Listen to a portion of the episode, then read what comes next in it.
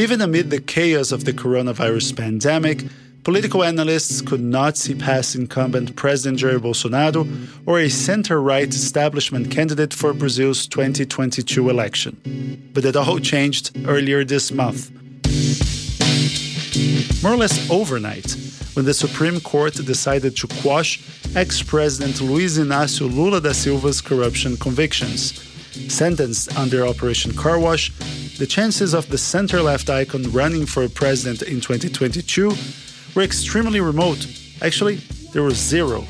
But Lula has regained his political rights and is set to face off against Bolsonaro next year. In part one of this podcast, we explored the legacy of Operation Car Wash, the biggest anti corruption effort in Brazilian history. If you haven't listened to it yet, go back and check it out.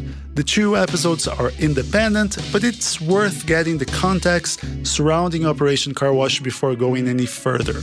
Today, in part two, we will discuss Lula's return to Brazil's electoral chessboard. My name is Gustavo Ribeiro. I'm the editor in chief of the Brazilian Report. This is Explaining Brazil. Então, esse país está totalmente desordenado e desagregado porque não tem governo. Eu vou repetir: esse país não tem governo.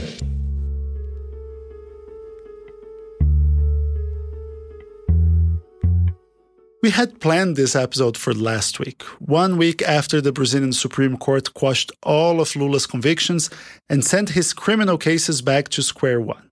But then Jair Bolsonaro decided to swap out his health minister, and our podcast schedule changed. We decided to come back to Lula's return to the electoral ring because of just how consequential this decision should be. When it comes to politics and the Brazilian Supreme Court, nothing is set in stone. But as things stand, the 2022 election is set to be a clash between the two most popular and polarizing figures in contemporary Brazilian politics. On one side, far right President Jair Bolsonaro, on the other, center left former President Lula, who ruled Brazil between 2003 and 2010. It will be a clash of titans. In this episode, we explore the massive political repercussions of Lula regaining his political rights. But before we go any further, let's have a little recap on how we got here. Lula was convicted in 2017 for corruption and money laundering. Former federal judge Sergio Moro was the figurehead of the massive Operation Car Wash anti corruption task force and found Lula guilty of accepting a beachfront triplex apartment as a kickback from a construction company. He sentenced Lula to nearly 10 years in prison, which was then raised to almost 13 years by a court of appeals. Then, in 2019, he was convicted once more for accepting a different property as a kickback from another construction company. This time, his sentence was 17 years in prison, once again upheld by a court of appeals. According to Brazil's electoral rules, anyone with an appellate conviction becomes ineligible for office for eight years. So, after his first confirmed guilty verdict in 2018, Lula was arrested and barred from the presidential election, and it is worth remembering that he was the frontrunner at the time. That paved the way for Jair Bolsonaro's electoral triumph later that year, alongside economic anxieties and a growing anti left sentiment among the middle classes. Now, three years later, Lula is back. And while he hasn't declared his presidential candidacy, his words and actions suggest he's firmly on the campaign trail. Alberto Carlos Almeida, you are a political scientist who has dedicated a lot of time to understanding how Brazilian voters think. First of all, thanks for joining us today. And my first question to you is exactly how much of a game changer is Lula's return? I ask that because polls show that most Brazilians think he's guilty and should have been convicted, and yet his polling numbers are impressive, even outstripping President Bolsonaro's. Uh, the point is uh, what uh, you and me and everybody else, what we consider opposition, is a strong candidate to win the presidential election. This is the this is the whole point. I think that this case could be or may be uh, similar to what happened in 1994. Right. So, just for context, between the late 80s and 1994, Brazil suffered from hyperinflation. Prices would increase multiple times a day, and people saw their wages evaporate on an hourly basis. The government then created a new currency, the real, which curbed inflation from 40% a month to less than 2% a month. And he made the finance minister at the time, Fernando Henrique Cardoso, an unbeatable candidate at the presidential election. Up to the very beginning of the Plano Real, real plan, uh, Lula was leading the vote intention for president and was leading uh, very easily. He had 40, 40, 40% vote intention. Once inflation went down, uh, vote intention for Lula went down also. This is the whole point. This is what is, is going on now, uh, somehow, in some sense. Lula is the one who has the chance to defeat Bolsonaro. At that moment, it wasn't re-election in 1994. It wasn't re-election, but now it is, and everybody knows that to be re-elected is easier than uh, to be indicated by an incumbent or to be the challenger. And uh, Lula has a real chance to defeat Bolsonaro. And the other, all other candidates apart from Lula, they don't have uh, this chance. The, the, the great difference between now and 1994 is that in 1994, people in government, Fernando Henrique uh, Cardoso, Itamar, politicians from PSDB who were in Itamar's government, they were very rational, very pragmatic, and Bolsonaro isn't. This is the main difference. Uh, if Bolsonaro was as pragmatic as Cardoso, he would correct the path of his government and he would start fighting in a proper way uh, the pandemic in Brazil. I compare this moment to the moment of uh, Real Plan with this very important, very relevant difference that uh, Bolsonaro is uh, much more ideological and, uh, you know, he's not pragmatic in, in this sense. So you're saying that nobody but Lula could beat Bolsonaro, despite the government's approval ratings going down, voter dissatisfaction rising, and fears of the pandemic and economic anxieties at an all time high. Why is that? It's, uh, it's due to our party system. Our party system is extremely fragmented. We have more than 30 political parties in lower chamber. Let's imagine you had only two political parties. If it was this situation, uh, it would exist a very strong opposition party against Bolsonaro.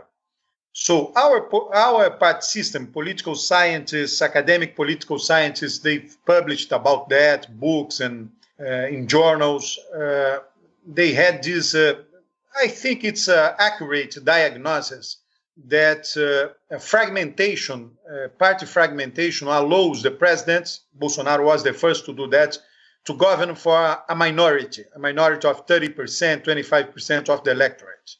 So it's due to our party system. And uh, what Lula does is somehow to bypass the party system. Lula is a, is a very uh, popular leader with uh, an important share of the electoral vote. So because of that, he is uh, much bigger than any opposition political party. When Lula gets into the election, it means that uh, what gets into, in fact, is uh, a very strong opposition party, as it happens in any, for example, two party system. Even a three party system or a four party system, there are two big ones two big political parties. So it's a, it's a flaw of our political system. Uh, this flaw will be corrected in the next, uh, uh, let's say, five, ten years, because uh, if uh, if the politicians they don't change the the electoral laws we have at this moment in Brazil, because of uh, those laws, they will foster a system uh, with less parties, much less parties than we have now. But this is what is going on in Brazil. Lula, Lula replaces a very a very fragmented political system with his presence, with the, his share of votes. A lot of political scientists say that a clash between Lula and Bolsonaro would be bad for Brazil. They say the level of vitriol would be detrimental and traumatic for the country. You disagree. Instead, you welcome that face off and say that Lula versus Bolsonaro would be a good thing for Brazil. Why is that? Well, I wish Bolsonaro were able to do the same what uh, De Gaulle did in France. De Gaulle was the one who organized the right wing in France in political parties. I think that this is missing in Brazil, and uh, it's bad for Brazil. There was a polarization before Bolsonaro. It was between two parties, PSDB and PT, and I think it was good for Brazil all countries, all countries in the world have those polarizations, this kind of polarization. Take US, take uh, UK, take uh, uh, Spain. France changed in the last election, but uh, Germany doesn't, and other countries. So it's a left versus right wing polarization. Bolsonaro is a popular leader, is the first right wing, real popular uh, leader in Brazil since our redemocratization. Collor was something like uh, Bolsonaro. Lula is a very popular leader. Lula organized a political party. I think that as I as I have a very strong faith in democracy, and I think that because of that, democracy needs popular leaders and needs political parties, strong political parties. This is why I praise the competition or the clash between Lula and Bolsonaro. And uh, I just point out that uh, what is missing is a, strong right wing political party. We need that in Brazil. We have a strong left wing, and I think that Lula and Bolsonaro, this likely electoral competition next year, will, will help to organize our political party in such a way. And uh, uh we need a clear cut competition in Brazil less political parties, two big ones, one right wing, another left wing, it's PT, with popular leaders. Every country which uh, politics works in a proper way, they have such, uh, let's say, a political engineering, let's say. And how will this campaign unfold?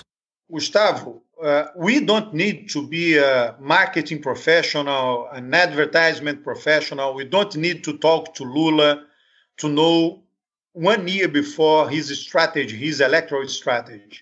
He will compare his government with Bolsonaro's government. This, this will be his strategy. And his speech, his, his first speech last week, was uh, doing that. Em 2008, a indústria automobilística vendia 4 milhões de carros por ano nesse país. Passado 13 anos, Este país vende 2 milhões de carros.